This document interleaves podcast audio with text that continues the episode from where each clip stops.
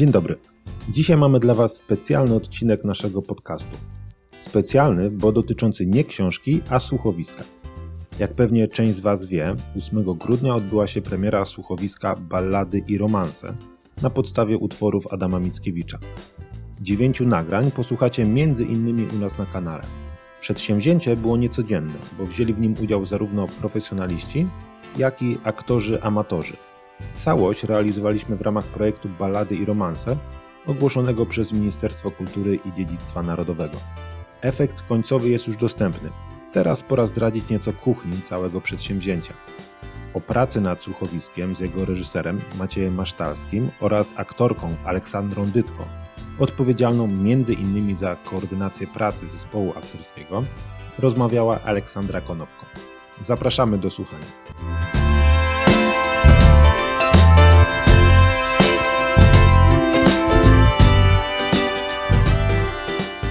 Dzień dobry. Ja jestem Ola Konopko i moimi gośćmi są dzisiaj Maciek Masztalski i Ola Dytko. Dzień dobry. Cześć, witajcie. Dobry. Cieszę się bardzo, że jesteście z nami. Przyszliście tutaj po to, żebyśmy porozmawiali o słuchowisku Ballady i romanse, które realizowaliście z Wrocławskim Domem Literatury. To słuchowisko miało już swoją premierę 8 grudnia na antenie Radia Wrocław, więc teraz możemy porozmawiać o nim nieco więcej i pewnie zdradzić jakieś też kulisy tej pracy. I właściwie chciałabym od tego zacząć, czyli zapytać Was o to, jaka była Wasza pierwsza reakcja, gdy do Was zadzwoniliśmy i zaproponowaliśmy Wam realizację i pracę przy słuchowisku na podstawie ballad i romansów Mickiewicza? Ucieszyliście się? Znaczy, ja bardzo dobrze pamiętam ten moment. Ucieszyliśmy się, ponieważ pomyśleliśmy, będą do zarobienia szybko, proste pieniądze. Dziś, pół roku później, można powiedzieć, że były to uczciwie zarobione pieniądze i ciężko się napracowaliśmy. Bardzo się cieszymy, że się ciężko napracowaliście. Ten efekt zresztą chyba tej ciężkiej pracy i takiej współpracy z uczestnikami, o czym za chwilę powiemy więcej, jest słyszalny w tym słuchowisku i możemy się dzisiaj nim cieszyć. Ale ja bardziej pytałam o taką reakcję, wasze pierwsze skojarzenie dotyczące zajmowania się tekstem Mickiewicza, bo być może, nie wiem, kiedy ostatnio mieliście styczność z tekstem Mickiewicza w swojej pracy i jaką reakcję to w was wywołało? Czy się ucieszyliście, czy były jakieś wątpliwości? Ja się akurat ucieszyłam. Maciek, muszę powiedzieć, był bardziej sceptyczny. Ja natomiast uważam, że generalnie jest takie ogólne wrażenie a propos tekstów, nie tylko Mickiewicza, ale tych wszystkich autorów, którzy gdzieś są przerabiani w szkole, że to się w jakiś taki negatywny sposób kojarzy, jak już jest się człowiekiem dorosłym. Tak Mickiewicz, ballady, romanse, co za nudy. Ja mam takie wrażenie, mam nadzieję, że teraz inaczej trochę jest to, że tak powiem, w szkole prowadzone, ale za moich czasów to się wiązało z bardzo dużą nudą. I tak naprawdę gdzieś te teksty odkrywałam już dopiero w szkole teatralnej, gdzie pracowaliśmy nad nimi bardziej tak aktorsko. Więc ja miałam takie skojarzenie, że jestem pewna, że tam są fajne postaci, fajne rzeczy do wyciągnięcia. I jak usiadłam i to przeczytałam, ten tekst ponownie, bo czytałam go chyba właśnie na studiach ostatni raz, no to wtedy sobie uświadomiłam, że to jest bardzo fajny materiał wyjściowy. Natomiast faktycznie przy pierwszym skojarzeniu jest to takie, mieszane są te uczucia, ale ja mam takie wrażenie, że to jest taka zaszłość właśnie po tym, jak to się omawia właśnie w szkole. I mam też taką nadzieję, że te słuchowisko nasze pozwoli tak trochę odczarować te ballady i romanse tego Mickiewicza. Bo ja uważam, że tam jest niesamowity przez niego stworzony świat. Zjaw, duchów, tam mieszają się właśnie światy żywe z tymi wyobrażeniami tych ludzi. Jest tam bardzo dużo takiej ludowości fajnej, która też u nas się kojarzy tak negatywnie mocno. Ja myślę, że o tym jeszcze szerzej za chwilę opowiemy, ale w takim razie właśnie, czyli rozumiem, że takie zaciekawienie i trochę chęć zmierzenia się z tym tekstem i pokazania, że właśnie może być bardzo przystępny też do słuchania i taki dziś dla słuchaczy, dla widzów, dla czytelników po prostu też atrakcyjny? Ja mały wtręt, bo czy ja byłem ustosunkowany do tego sceptycznie, to ja nie wiem, czy to jest dobre słowo, ponieważ ja akurat uważam, że Mickiewicz to jest to geniusz. Tak? Jakby, jeśli chodzi o moje zetknięcie z Mickiewiczem w pracy teatralnej, ja miałem przyjemność mówić na przykład taki krótki kawałeczek z Konrada Wallenroda w jednym ze spektakli. To był taki wtręt a propos tego, co było w spektaklu, natomiast no to taki wyjęty kilka strofek z Mickiewicza i za każdym razem mnie uderzało, że jak ja zaczynałem to mówić, a nie mówiłem tego w żaden tam jakiś bajerancki, aktorski sposób, po prostu logicznie, na widowni zapadała cisza. To znaczy jakby i nie było nigdy odstępstw od tego. Ludzie zaczynali słuchać tego, co jest mówione. I z Mickiewiczem tak jest, że to jest na bardzo wysokim poziomie językowym, to ma świetny rytm, ale też dodatkowo ten facet nieprawdopodobnie potrafił sprawnie opowiadać historię i tutaj ja nie miałem co do tego żadnych wątpliwości. Natomiast jeśli chodzi o ballady i romanse, to jest coś, z czym ja nie miałem za dużo do czynienia. Ja się muszę przyznać bez bicia, jak minister Gliński, że niektórych ja w ogóle nigdy wcześniej nie miałem w ręku. I przepraszam, przerwę ci, ale może teraz właśnie jest dobry moment na przypomnienie kontekstu tego słuchowiska, bo było realizowane jesienią tego mijającego roku, 2022. W związku z tym też między innymi, albo może nawet przede wszystkim, że w tym roku mijała 200. rocznica wydania tego tekstu, prawda? Stąd też właśnie nasz wybór i też możliwość na realizacji takiego przedsięwzięcia. I tu właśnie, zanim jeszcze opowiemy o tych ścieżkach interpretacyjnych dokładnie, to jeszcze jestem ciekawa też tego, jak właśnie wyglądało wasze pierwsze spotkanie pod takim kątem z grupą uczestników, pod tym kątem podejścia do tekstu i opowiedzenia im pewnie też trochę o tej pracy, jak o niej myślicie, prawda? Ja tu jeszcze tylko przypomnę, że to słuchowisko było realizowane przez was, przez Maćka Masztalskiego, Olę Dytko, którzy są między innymi aktorami, Maciej reżyserem Teatru Ad Spectatores i my was we Wrocławskim Domu Literatury zaprosiliśmy do tej współpracy, ale cały projekt był dedykowany także amatorom, którzy byli uczestnikami i którzy byli wykonawcami też tego słuchowiska, aktorami, prawda? Aktorkami. I to była bardzo mieszana grupa, bo my skierowaliśmy te propozycje do seniorów, do dzieci ze szkół w wieku szkolnym, szkół podstawowych oraz do osób niedowidzących, niewidomych. I to była taka mieszana grupa wiekowo i z różnymi doświadczeniami. No i wy z tą grupą się spotkaliście, z waszą wizją na temat tego, co można zrobić z balladami i romansami.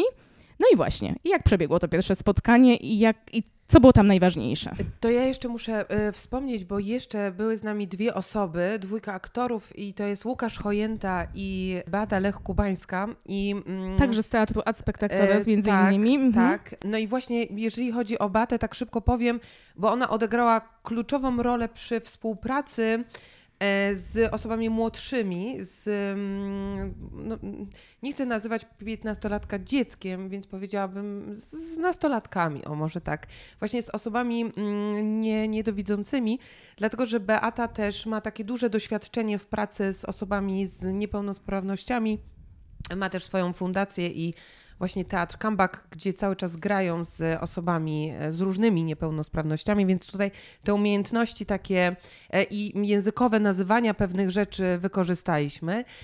Jeżeli chodzi o takie pierwsze spotkanie nasze, no to muszę powiedzieć, że tych spotkań też nie mieliśmy jakoś bardzo dużo, więc tak naprawdę tym trudniejsza była praca. Tak, trudniejsza, bo tak naprawdę ja nie słyszałam, nie słyszeliśmy głosów tych osób w ogóle, czyli teraz myśmy mieli tekst, mniej więcej zostały wybrane przez nas ballady, które będziemy robić, koncept, jak byśmy to chcieli robić, no i teraz doszło do spotkania.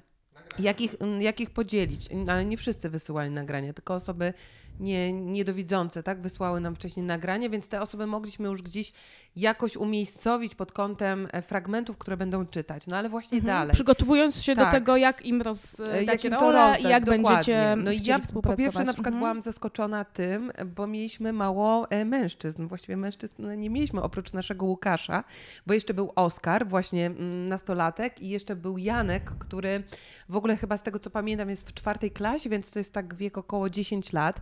No a tam są też takie duże męskie fragmenty.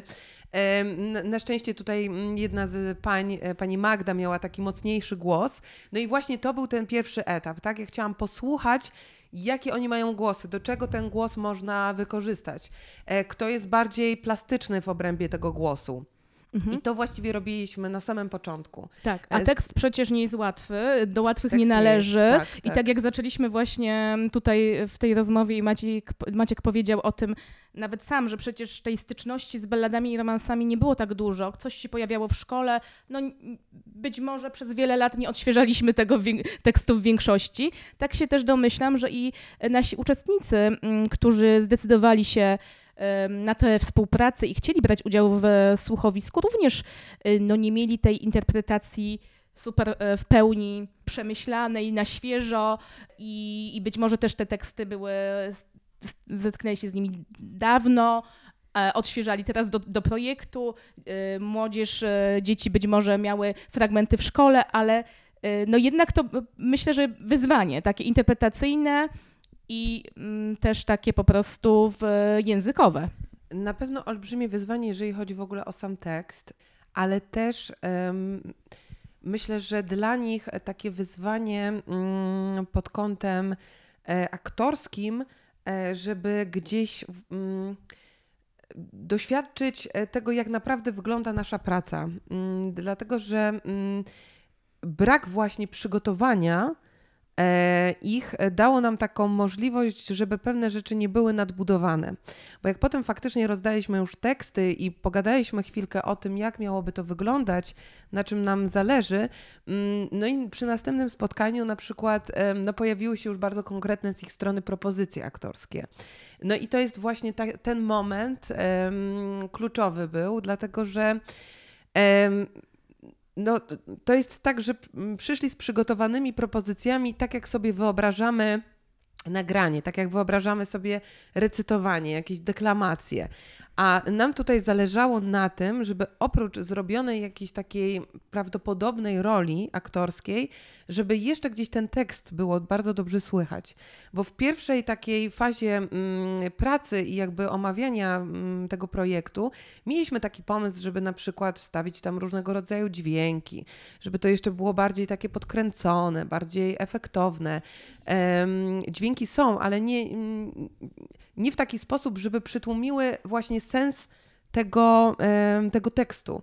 Ja mam wrażenie, że to jest właśnie takie efektowne, natomiast nie jest to takie efekciarskie, że gdzieś ten tekst cały czas jest najważniejszy. W jakimś sensie jest pewien minimalizm tej formy, prawda? Tak. Bo... Czy uczestniczki, uczestnicy jakby walczyli o coś więcej? Chcieli tam troszeczkę dodawać mocniej, inaczej? Oni bardzo walczyli, to znaczy w ogóle zaczęło się od tego, że jak podzieliliśmy rolę, co też było bardzo... Super, walczyli o tekst. Tak. O długość tekstu, tak? O długość tekstu, jak chcę więcej, mhm. tak, a może ja bym chciała więcej. No tylko właśnie jakby ten materiał nie jest z gumy, wiadomo, trzeba to było jakoś podzielić. Mi bardzo zależało na tym, żeby tak naprawdę ich było jak najwięcej. To znaczy ja i Beata to w ogóle mamy takie maleńkie, że tak powiem, fragmenty. Łukasz ma więcej z racji tego właśnie, że on, no nie mieliśmy takiego zasobu męskiego, że tak powiem. Staraliśmy się jak możemy, ale no na przykład 10-latkowi słychać w głosie, że to jest bardzo młoda osoba, więc pewnych fragmentów nie sposób było mu jakby polecić. Jeżeli chodzi o takie interpretacyjne, to tak, były też pewnego rodzaju takie walki o własną interpretację i to, żeby było właśnie takie mocne, zdecydowane. I tutaj bardziej pracowaliśmy nad tym, tak pod kątem aktorskim, żeby to jednak były konkretne rzeczy, żeby to wszystko, co oni mówią, te wszystkie teksty, żeby były osadzone na konkretach, na ich konkretach, żeby im były bliskie, żeby to nie była właśnie jakaś taka oderwana deklamacja albo wyobrażenie tego, jak to powinno brzmieć, żeby te słowa nie były, jak my to mówimy, na biało, na pusto, żeby one dla nich coś znaczyły, żeby zawsze mówić o jakimś konkrecie, więc pracowaliśmy dużo nad... Mieć wyobrażenie tego świata też. Dokładnie. Mhm. Tak, czyli zamykam oczy i widzę konkretną dziewczynkę, do której się zwracam. No takie po prostu podstawy i wtedy nagle oni bardzo ładnie zaczynali czytać ten tekst, interpretować. On się robił coraz prostszy, dlatego że tutaj przy słuchowisku też, jeżeli chodzi o pracę sceniczną, to ona jest zupełnie inna. Oni są dalej trochę w teatrze, jest ruch, jest kostium, inne też środki działają. Tam nawet jeżeli coś w teatrze jest za mocno, za głośno, to gdzieś to ucieka w przestrzeni, a tutaj tego nie ma. To wszystko jest w obrębie głosu. Musi być jakby dana interpretacja, musi być tekst bardzo logicznie powiedziany, bo on będzie tylko słuchany i nad tym też była bardzo duża praca, żeby właśnie był logicznie przedstawiony. No i trzecia sprawa, żeby on nie był naddany. Taka najtrudniejsza też nawet myślę, że dla aktorów, bo jak tego się odsłuchuje, mikrofon bardzo mocno zbiera. I też, żeby nie było takiego momentu na granicy jakiejś właśnie prawdziwości i prawdopodobieństwa. Nie, ale to jest jeszcze kwestia jedna, bo oni mieli jakieś wyobrażenie interpretacyjne, tylko moim zdaniem to dosyć szybko zostało załatwione. To znaczy tu chodzi o to takie, jak sobie ludzie wyobrażają, że należałoby takie piękne rzeczy mówić, tak? To są w sumie proste rzeczy. Na przykład się dodaje końcówki czego się nie robi w sytuacjach publicznego mówienia, tak? Ale chodzi o to, że generalnie jeśli chodzi o Mickiewicza i o klasykę, to są teksty, które, tak, one są skomplikowane językowo, ale w zasadzie one są dość proste. To znaczy proste do mówienia, to są proste emocje, proste sytuacje, proste zdarzenia i to tutaj akurat moim zdaniem dość szybko poszło, że ta amatorska grupa zrozumiała, o co chodzi i się pod to podporządkowała. Moim zdaniem trudniej by było to uzyskać od zawodowych aktorów, którzy mają tendencję do to ja teraz tutaj wezmę ten genialny tekst i pogram. To, co robi się z Mickiewiczem, można było na przykład zobaczyć, bo to się było połączone z narodowym czytaniem. Ja sobie przeleciałem po Facebooku, bo teatry w całej Polsce czytały Ballady i romanse. Tak, było bardzo dużo przedsięwzięć w tym roku dotyczących tego tekstu. I ja byłem w szoku, jak one były dziwnie mówione. To znaczy, jak one właśnie były... To jest taka klasyka, tak? A teraz będziemy go pięknie, fajnie zasadzeni mówić i przez tego Facebooka się przekopałem, Instagrama, tam wybitni aktorzy mówili te teksty i mówię, co się w ogóle dzieje? Co zostało z tym zrobione? Dlaczego to zostało w jakiś deklamacyjny sposób na siłę zmienione? I to jest jakieś takie zawsze niebezpieczeństwo, że my teraz będziemy tutaj tym ładnie operować. A w tych historiach istotna i kluczowa jest pewna prostota, ponieważ jeżeli jej nie ma, to zaczyna siadać przekaz, zaczyna siadać fabuła i historia, a wtedy to jest koniec, wtedy nikt tego nie dosłucha do końca. I tutaj akurat, bo tym elementem pracy zajmowała się Ola, ponieważ ja nie znam na kształtowaniu technik aktorskich, bo nikt mnie nigdy tego nie uczył. Ja oczekuję jako reżyser pewnego efektu i już mam wyszkolonych ludzi. Natomiast tutaj rzeczywiście Ola wykonała jakąś tytaniczną pracę, żeby ich czegoś nauczyć i myślę, że oni się sporo nauczyli. I w tym końcowym efekcie, ponieważ ja składałem i montowałem też ten materiał, ja byłem zaskoczony, jak to fajnie brzmi rzeczywiście. I myślę, że kluczem jest ta właśnie interpretacyjna prostota. To po prostu należy mówić i to jest niezwykle trudne. W zasadzie jest to w praktyce teatralnej i aktorskiej najtrudniejsze. I to właśnie sobie opowiedzieliście z grupą na początku, tak? Że ma być tak naturalnie, że idziecie w taką stronę pokazania tego świata możliwie naturalnie, tak? I myśmy pracowali z nimi na samym początku tak, że opowiedzieliśmy im w ogóle koncept tego, co nam się najbardziej gdzieś w tych balladach i romansach podoba.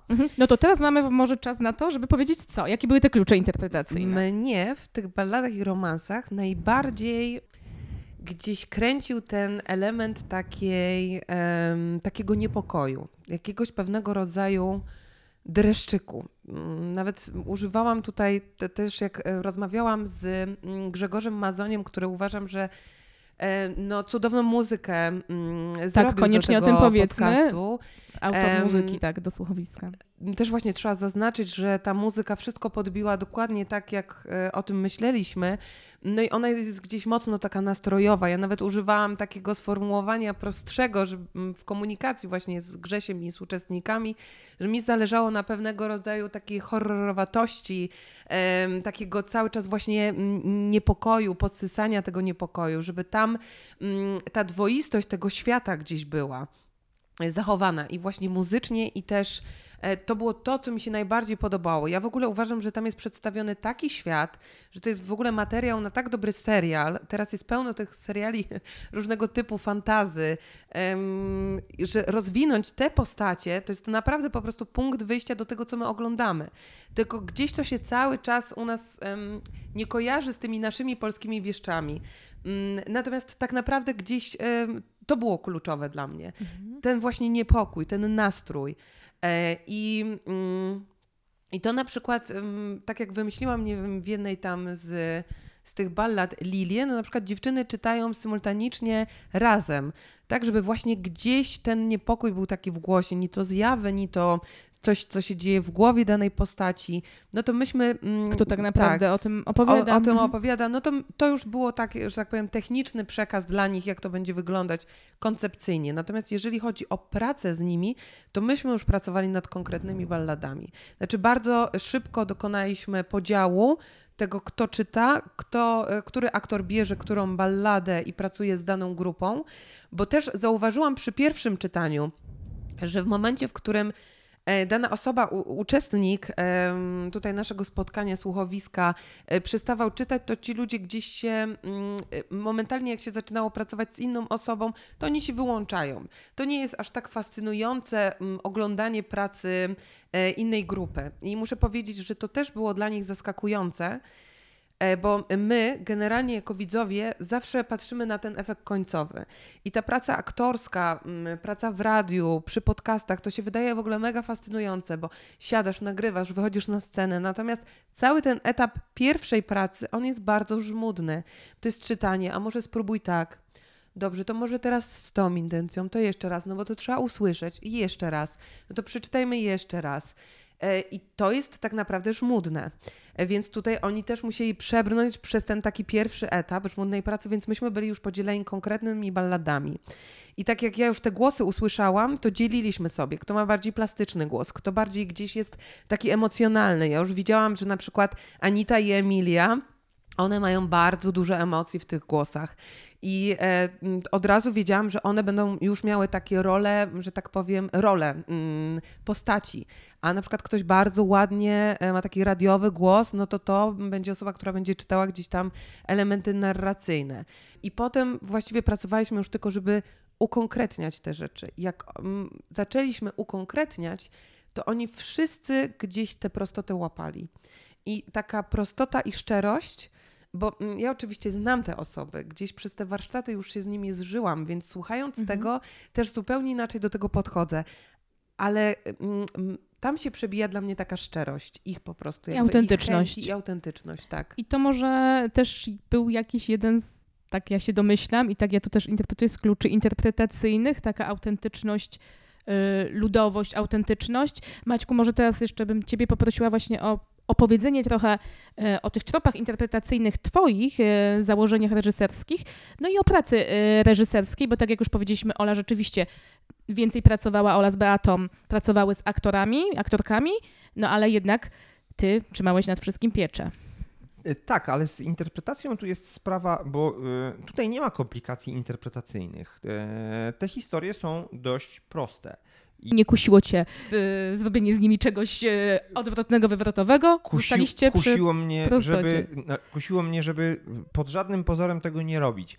Dlatego tak. Ja tego w ogóle generalnie nie lubię, takiego wywracania, dlatego że to czyni pewnego rodzaju chaos. To znaczy, ja nie mam nic przeciwko reinterpretacjom, szaleństwom i jakimś takim tego typu rzeczom, ale przy tego rodzaju projektach ja uważam, że to jest błąd, dlatego że to czyni te efekty końcowe nieznośnymi.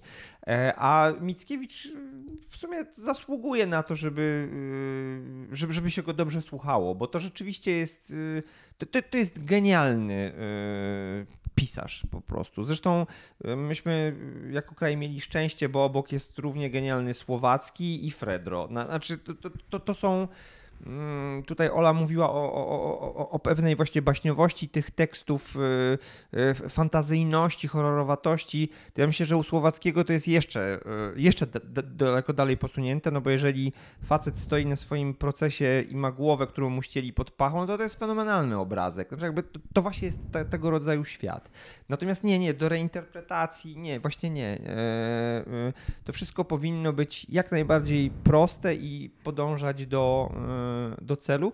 I mam wrażenie, że to takie jest, że to rzeczywiście się udało. Tak, że to się udało. Również poprzez podbicie tego, poprzez właśnie muzykę Grzesia, który faktycznie idealnie powskakiwał w to, o co chodziło w zasadzie. Chciałam, żebyś opowiedział, jeżeli możesz, o swojej części pracy, takiej tej typowo reżyserskiej przy tym słuchowisku. Moja część pracy właściwie polegała na tym, że ja dopilnowałem tego, aby wszystkie elementy znalazły się na właściwym miejscu. Ja miałem jedno, ponieważ całość pracy interpretacyjnej wzięła na siebie Ola, później się posiłkowała jeszcze Beatą.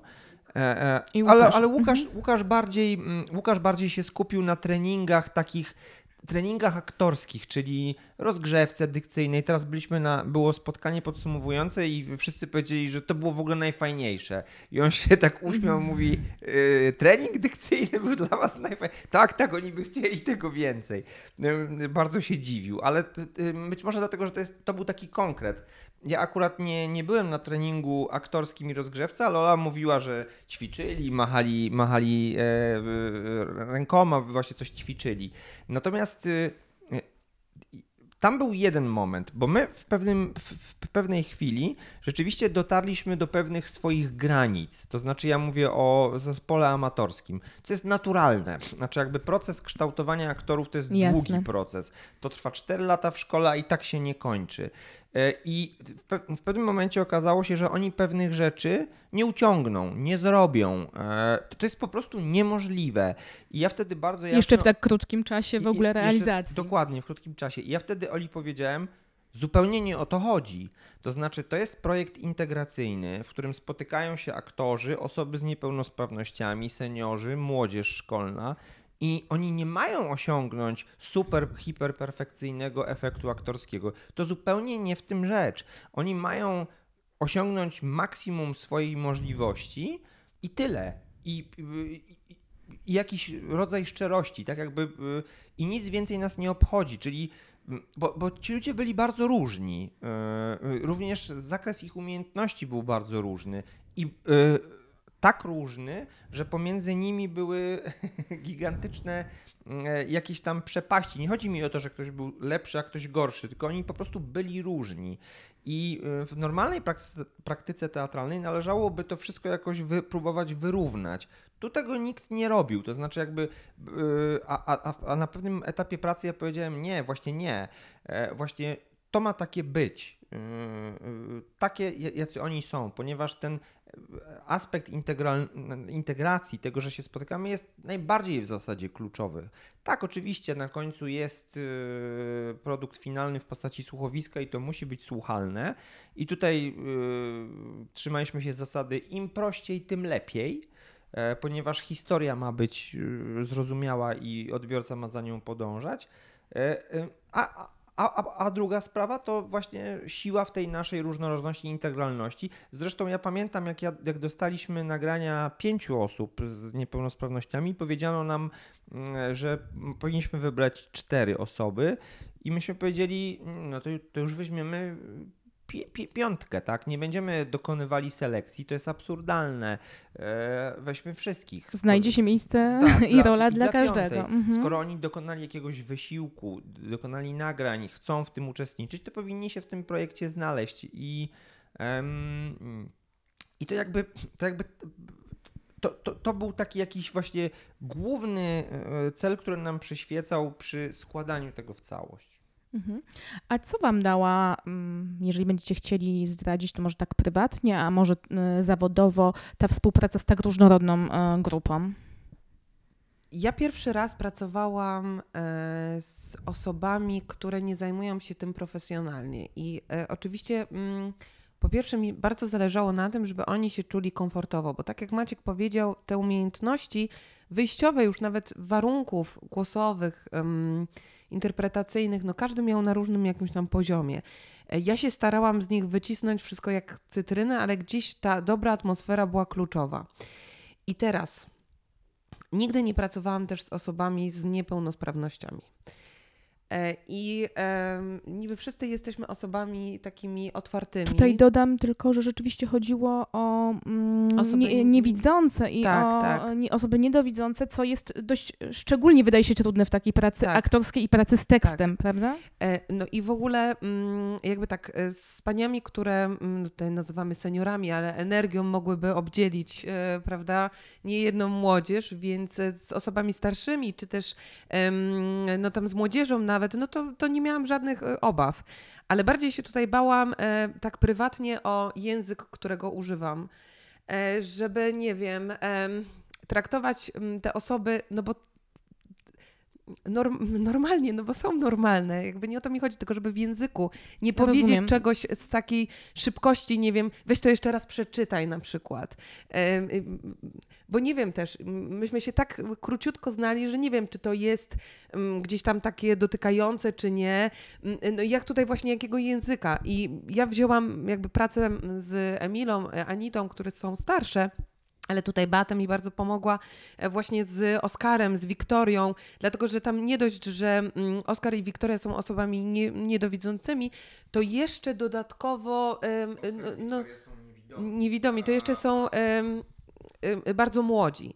Więc Beata ma bardzo dużo też takiej cierpliwości, ma czynności w sobie i ona ich wzięła pod taką bardzo miłą, że tak powiem, opiekę, no bo od Emilii i Anity to ja już wymagałam, że tak powiem, konkretów, umiejętności i z dziewczyn ciągnęłam. One też mają bardzo fajne głosy, ale to, co prywatnie mi dało, to jak oni dużo robią. I to znowu wracam do tego. Nie chodzi mi o to, że myślałam o tym, że osoby niedowidzące czy niedowidome siedzą w domu zamknięte. Nie. Tylko ilość aktywności, zajętości. A ja tutaj mogę być 2 godziny, bo ja jadę na to, na tamto, tutaj jadę po to, tutaj idę do aquaparku. To znaczy taka personalnie od tych osób. Nie klasyfikuję tego, że dziewczyny są niedowidzące czy niewidome i dlatego robią tyle rzeczy, tylko po prostu te konkretne osoby tak dużo miały w sobie energii, tak dużo zajętości i ja miałam tak, ja też powinnam iść do aquaparku. Znaczy ja mieszkam obok aquaparku, w ogóle nigdy nie byłam w aquaparku, cały czas w jakimś takim ruchu. Niesamowite mi to dało taki power do tego, żeby wyciskać to życie jak cytryny, korzystać. Szczególnie, gdy jestem absolutnie osobą... To tak, żeby nie szukać wymówek może. Zdrową, pełnosprawną i tutaj nagle się spotykam z osobami, które gdzieś tam mają jakąś dysfunkcję, a żyją pełnią życia i to było na przykład bardzo takie cenne. I jeszcze dodatkowa to, że oni mają niesamowite talenty gdzieś obok. Albo właśnie na przykład Oskar przepięknie gra na pianinie. Myśmy mieli tam sekundę, gdzie on nam po prostu zagrał. Czy też wiem, że Monika śpiewa. Mają tak szerokie spektrum też zainteresowań. Bo to zawsze jest tak, że spotykając się z aktorami, to środowisko wrocławskie, podejrzewam, że w każdym mieście, nawet w Warszawie też takie jest. My się generalnie w większości znamy, jak nie z widzenia, to gdzieś ze sceny.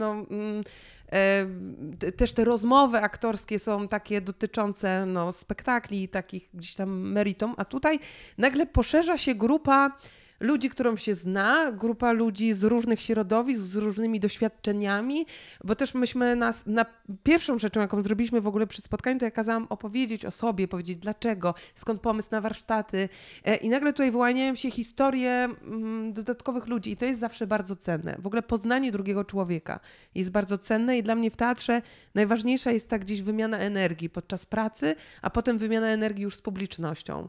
No i gdzieś właśnie takie dotknięcie nowo poznanych ludzi jest zawsze super. Czy to są amatorzy, czy to są profesjonaliści. Po prostu spotkanie z drugim człowiekiem gdzieś. Najważniejsze tutaj były przy tym projekcie i w ogóle dla mnie w tej pracy jest najważniejsze. Mhm, tu było sporo osób, więc było też intensywnie na pewno, Maćku, a u ciebie jak to było z tymi wrażeniami współpracy z tak różnorodną grupą? Jakieś nowe... Ja bardzo lubię ludzi i jak spotykam różnych ludzi, to mi jest zawsze bardzo miło. Pierwsze takie spotkanie miałem na Narodowym Czytaniu rok wcześniej, kiedy byliśmy w bibliotece w Kamiennej Górze i czytaliśmy z mieszkańcami Kamiennej Góry Moralność Pani Dulskiej. To było tak przyjemne spotkanie, pomimo tego, że to są ludzie jednak troszkę z innej rzeczywistości. A mimo to było w tym coś niesamowicie, ja mówię o Kamiennej Górze, niesamowicie przyjemnego. I tutaj było to jeszcze jakby bardziej, ponieważ tych spotkań było więcej.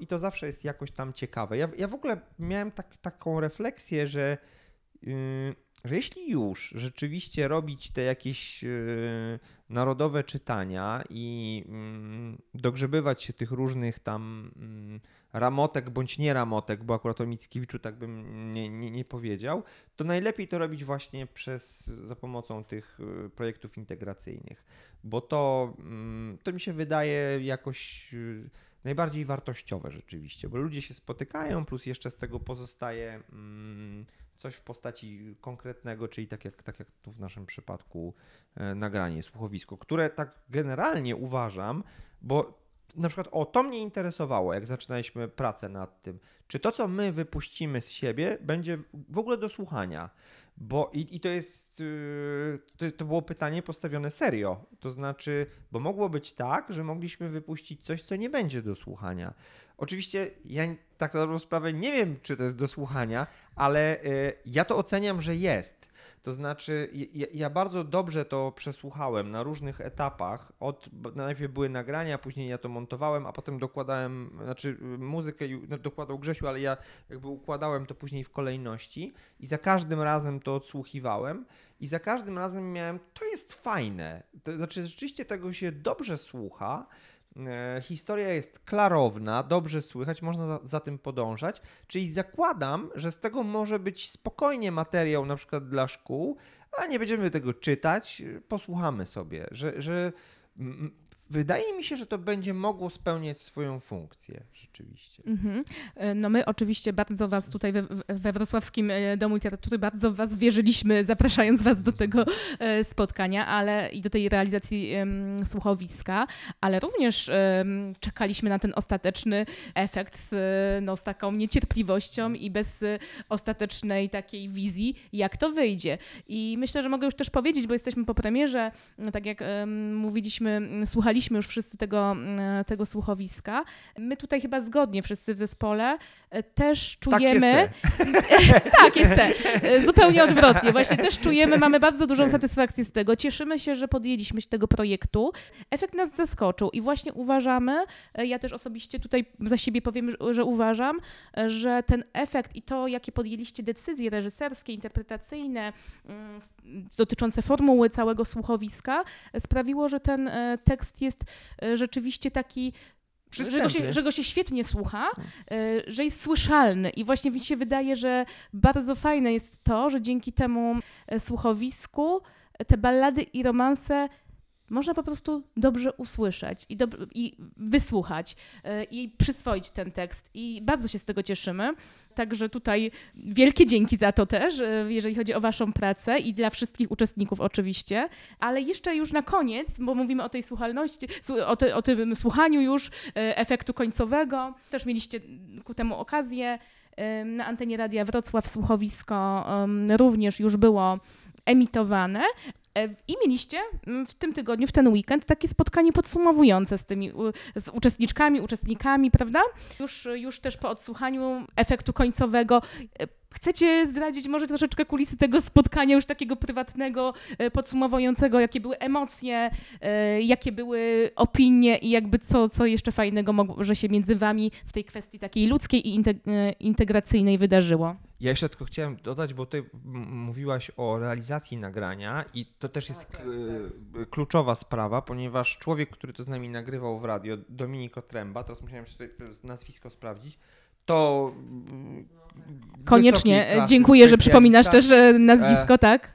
Znaczy on po prostu krótko mówiąc, należy powiedzieć, że i on się dołożył do tego, jakie to jest, bo to oczywiście była tak gładka praca, tak na najwyższym poziomie, tak przyjemna, w świetnej atmosferze, i on jeszcze zrobił coś, czego robić nie musiał, czyli poświęcił swój prywatny czas i po nagraniach wyczyścił te nagrania. Ja nie wiem, co on zrobił, bo ja się na tym nie znam, ale coś preparował te nagrania. To jest jakby tak jakoś... Tak, także kierujemy podziękowania jak najbardziej. Tak, dziękuję, że o tym przypomniałeś. No bo jak to w teatrze, każdy element ludzki jest tutaj istotny, żeby ten efekt ostateczny uzyskać. Ale jeszcze jakbyśmy mogli wrócić do tego pytania właśnie o to podsumowanie, o to spotkanie takie...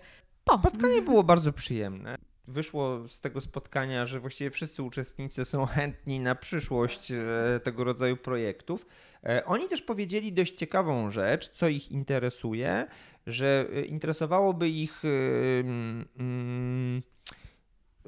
Tam zostało podniesione, że albo jakieś konkretne rzeczy z treningu aktorskiego, czyli jakby są troszkę może bardziej kuchnią tą teatralną zainteresowani, na co tutaj czasu nie było rzeczywiście. I to było jedno, co powiedzieli. Natomiast jeszcze drugą rzecz powiedzieli, że też chcieliby, aby popatrzeć, jakie oni mają możliwości precyzyjniej, bo na to też było mało czasu, mimo to, że Ola to zrobiła, znaczy jakby dokonała pewnych wysłuchań i potem było to rozdzielane, a oni chcieliby jeszcze bardziej, żeby ich sprawdzić, co w zasadzie, gdyby to był ten sam zestaw, nie byłoby konieczne, bo już wiadomo kto, co i jak, ale że jakoś są tam głodni tego rodzaju działań. To, co mówiły panie, na przykład panie seniorki, że strasznie im się podobała rozpiętość wiekowa, że to jest, czyli ta międzypokoleniowość, to te panie na mówiły. To też liczyliśmy, że to będzie dla wszystkich bardzo dobre takie spotkanie. To zawsze jest fajne, taka różnorodność. Młode dziewczyny 15-letnie nic na to nie odpowiedziały. Myśmy się tam śmiali z Łukaszem, że cóż mogą młodzi powiedzieć starym? Idziemy po was, to jest tyle, co mamy wam do powiedzenia. Ale generalnie wszyscy byli jakoś tam zadowoleni rzeczywiście. Taka była... No to co powiedzieli Łukaszowi, że najfajniejsza była rozgrzewka aktorska i dykcyjna, że tego by chcieli więcej. On się tym zdziwił, bo zdaje się, że rozgrzewka dykcyjna to musztra, to rodzaj musztry, tak, czyli nic fascynującego. Myślę, że to jest taki bardzo fajny też efekt dodatkowy tego, że ta ciekawość artystyczna jeszcze została bardziej pobudzona, rozbudzona i że oni mają ochotę na taki artystyczny proces, co jest też dla nas taką ważną informacją, by w przyszłości może myśleć o jeszcze bardziej długoterminowych takich projektach, żeby był na to czas. Wiem, bo rozmawiałam też po wywiadzie, jak miałyśmy w radiu z Moniką na przykład, no to ona ma w ogóle jakby taką chęć zrobienia jakiegoś stand-upu, przedstawienia. Gdzieś cały czas jest poruszana ta kwestia, że jeszcze szkoły na przykład teatralne nie są w Polsce otwarte w ogóle na osoby z niepełnosprawnościami. W ogóle ten świat filmowo-teatralny. To się gdzieś zaczyna pojawiać, bo ja chyba teraz był ten film, który... albo był laureatem Oscara, nie chcę się pomylić, ale na pewno gdzieś bardzo wysoko, że była osoba, która migała. On chyba był niedosłyszący i ten aktor też jest, że zaczyna być gdzieś taka otwartość w tym świecie właśnie teatralno-filmowym, ale jest tego bardzo mało, bo faktycznie do mnie doszło, że na przykład przecież tam mogą być wśród tych ludzi niesamowite talenty. Oczywiście. I tutaj przez ograniczenia nie można na przykład tego rozwijać w taki klasyczny sposób. Ja mam w sobie na pewno chęć do tego, żeby się spotkać jeszcze raz zdecydowanie z nimi i ten potencjał gdzieś był wyczuwalny i ich chęci, więc na pewno jeżeli będzie taka możliwość, to się spotkamy i nawet można by było coś takiego scenicznego porobić. No i to, co Maciek mówił, że ich najbardziej właśnie ten warsztat taki aktorski, te rozgrzewki kręciły, no faktycznie tego było mało, bo myśmy przeszli od razu do tego żmudnego etapu już pracy nad konkretną rzeczą. No i to też była taka konkretna praca, no, z tego co pamiętam, jak mówiłaś, tak, i też tak. Mogliśmy chwilowo obserwować te wasze prace, uczestnicząc gdzieś tam z boku w tych zajęciach. To tak też, że powiedzmy, że niech to wybrzmi, że wy też za bardzo im nie odpuszczaliście. To nie było tak, że nie, to są amatorzy, więc będą specjalnie traktowani lub mogą pokazać mniej, prawda? Nie, ja w ogóle nie wychodziłam z tego punktu, ja bym w ogóle ich nie nazywała amatorami. Tak, bo tak brzmi zawsze mocno. Ja muszę powiedzieć, że naznaczony niestety u nas. Myślę, że, bo ja też nagrywałam fragment, nagrałam, słuchałam i uważam, że byli lepsi. I po pierwsze, ja wiem, poczekaj. Powiem o fragmencie, tak, Ola nagrywała fragment odnośnie atmosfery i to był ten moment, kiedy w pracy pojawiały się wulgaryzmy. Ja chciałam powiedzieć, Maciek, przerwałeś mi i teraz nie wiem. Ale oczywiście tylko w grupie dla dorosłych. Po pierwsze, tego co się nauczyłam przez 14 lat pracy zawodowej, to, że nie wolno lekceważyć nikogo. To znaczy nie ma tak, że osoba przychodzi po szkole, dopiero jest studentem, jest amatorem czy coś. Nie można. Życie pokazuje, że osoby, bo u nas jest taki podział, osoby po szkole i osoby nie po szkole. To są jakieś takie, czy Leonardo DiCaprio jest po szkole, naturszczyki są i potrafią być dużo, dużo lepsze, więc takie myślenie, że ktoś jest amatorem i nie będzie potrafił, czy nie da rady, jest po prostu tak błędne i to trzeba naprawdę się pilnować, bo dziewczyny mają świetne głosy, bardzo dobrze interpretowały też tam rzeczy, więc ja uważam, że jak odsłuchiwałam, to naprawdę moje fragmenty są gorzej nagrane. Ale zajmowałam się tam czymś innym, więc to biorę na usprawiedliwienie swoje. Także ja bym ich nie nazwała amatorami i ja wyciskałam z nich i od razu postawiałam sobie za punkt, że ja pracuję z nimi tak, jakbym pracowała, ze studentami Wydziału Aktorskiego. Spróbujemy, oczywiście innym językiem, oczywiście tak, żeby się czuli komfortowo, oczywiście tutaj jest kwestia gdzieś tam mentalności inna w takim znaczeniu, że dla nas to jest normalne, że na jakimś etapie na przykład ktoś nam może zabrać tekst, dołożyć tekst, a tutaj wiedziałam, że nie ma możliwości tego typu podmianek, że ta praca musi być trochę wolniejsza, spokojniejsza i do granicy, tak jak Maciek już wcześniej powiedział, ich możliwości, ale żeby to była ich górna granica możliwości. Mhm. Jakby do tego dążyłam, tak? Żeby to jednak było ich wysokie możliwości. Mhm. Każdej osoby indywidualnie, bo każda z nich miała swoje niepowtarzalne cechy. I to też było fajne, żeby wyciągnąć. Tak jak, nie wiem, pani Ania ma przepiękny głos radiowy, przecudowny. No i po prostu narracyjne fragmenty to szło pięknie. Pani Krystyna z takim rubasznym głosem, to już wiedziałam od razu, że z takim lekkim zaśpiewem, że to pójdzie do tej ballady. Każdy z nich ma jakiś taki swój wewnętrzny talent, swój taki ogień i tylko trzeba było w dobrych punktach usadowić. Głos Wiktorii też jest niesamowicie taki wzruszający i jakby gdzieś ten efekt końcowy jest zawsze w tej pracy najważniejszy, więc trzeba było pilnować jednak poziomu, trzeba. I proszę Państwa, wszystko to, o czym właśnie powiedziała Ola, naprawdę słychać w tym słuchowisku, dlatego serdecznie zapraszamy do tego, żeby wracać do niego, żeby wysłuchać. Jeszcze będzie raz na antenie Radia Wrocław Kultura emisja odbędzie się 27 grudnia, tuż po świętach o 17:45. Radio Wrocław Kultura, ale także będzie słuchowisko na stałe do pobrania, do odsłuchiwania na kanałach Wrocławskiego Domu Literatury, między innymi na Spotify'u, także proszę nas śledzić i w każdej chwili do tego słuchowiska wracać. Ja tylko ostatnie słowo, bo też jak teraz tak rozmawiamy, nie mam pewności, czy wymieniłam wszystkich uczestników.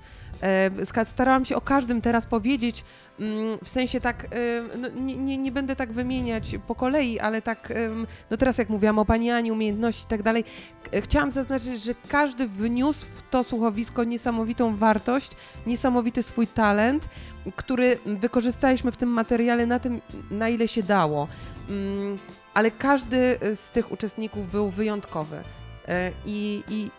I super jakby wykonywał to, o co go prosiliśmy i swoją pracę przy tym słuchowisku i to chciałam, żeby, nie wiem, czy wszystkich wymieniłam i czy o wszystkich coś powiedziałam miłego teraz, a bardzo mi na tym zależy. Super. To by brzmiało.